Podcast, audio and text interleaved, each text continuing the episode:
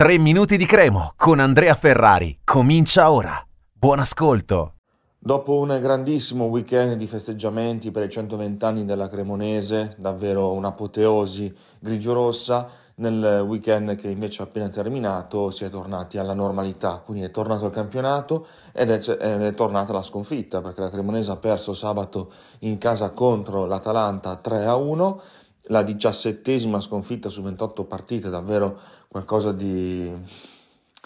eh, di, di clamoroso perché eh, è vero che la Cremo continua a prendere applausi a destra e a manca, però intanto arriva l'ennesimo risultato negativo sul campo e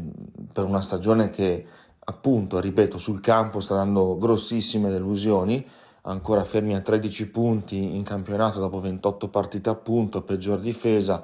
e mm, una squadra che continua a subire gol, prende gol da 14 gare di fila, eh, 16 se consideriamo anche la Coppa Italia, quindi davvero grossi limiti dal punto di vista difensivo, commentiamo sempre gli stessi errori, nonostante una buona prova nel primo tempo, perché alla fine con Ballardini abbiamo commentato spesso dei primi tempi non all'altezza e una Cremonese che riusciva a recuperare il risultato, comunque a fare una prova decisamente diversa nella ripresa Invece questa volta un bel primo tempo con tante, belle trame di gioco, occasioni però non concretizzate, grande attenzione anche dietro fino però al minuto 44 quindi in quell'occasione in cui Bianchetti si fa superare in velocità da Zapata, palla dentro, grave errore di Aivu, gol di Daron e sono convinto tuttora che se avessimo portato lo 0-0 all'intervallo poi avremmo assistito ad un secondo tempo diverso. Nel secondo tempo, eh, anche se non ci sono state più grosse occasioni per la Cremo, la Cremo aveva pareggiato con il solito eterno Daniele Ciofani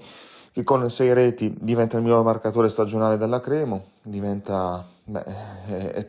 è, palesemente il miglior attaccante della Cremo di questa stagione, anche se ha giocato molto meno degli altri, anche se ci sono stati innesti nel mercato estivo, rimane lui il, il migliore. Ciofani, tra l'altro, se l'è anche guadagnato quel calcio di rigore perché è lui che ha calciato verso la porta e Toloi l'ha presa col braccio, però poi la Cremonese crolla nel finale ancora per tanti errori propri, soprattutto dietro Bianchetti che si fa superare da Oilund, là dentro gol di Boga facile, nel finale ancora erroraccio di Aivu peggiore in campo che regala palla a Boga eh, serve Ederson, Ederson, Lukman, Lukman a porta vuota fa gol, quindi l'ennesima sconfitta con l'ennesimo gol subito, 14 gare di fila in cui la Cremonese prende gol in campionato, peggior difesa, 17 sconfitte, insomma eh, dopo questa ennesima sconfitta diventa ancora più chiaro che l'obiettivo è quantomeno fare bella figura eh, nell'altra competizione rimasta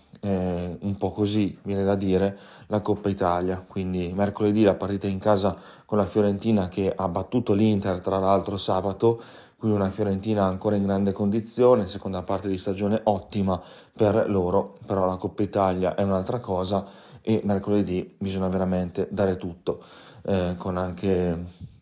eh, certi giocatori, il rientro di Ocherè che per esempio sarà fondamentale quindi testa alla Coppa Italia ora più che mai. Un saluto e forza Cremo. Per oggi 3 minuti di Cremo finisce qui. Appuntamento al prossimo episodio.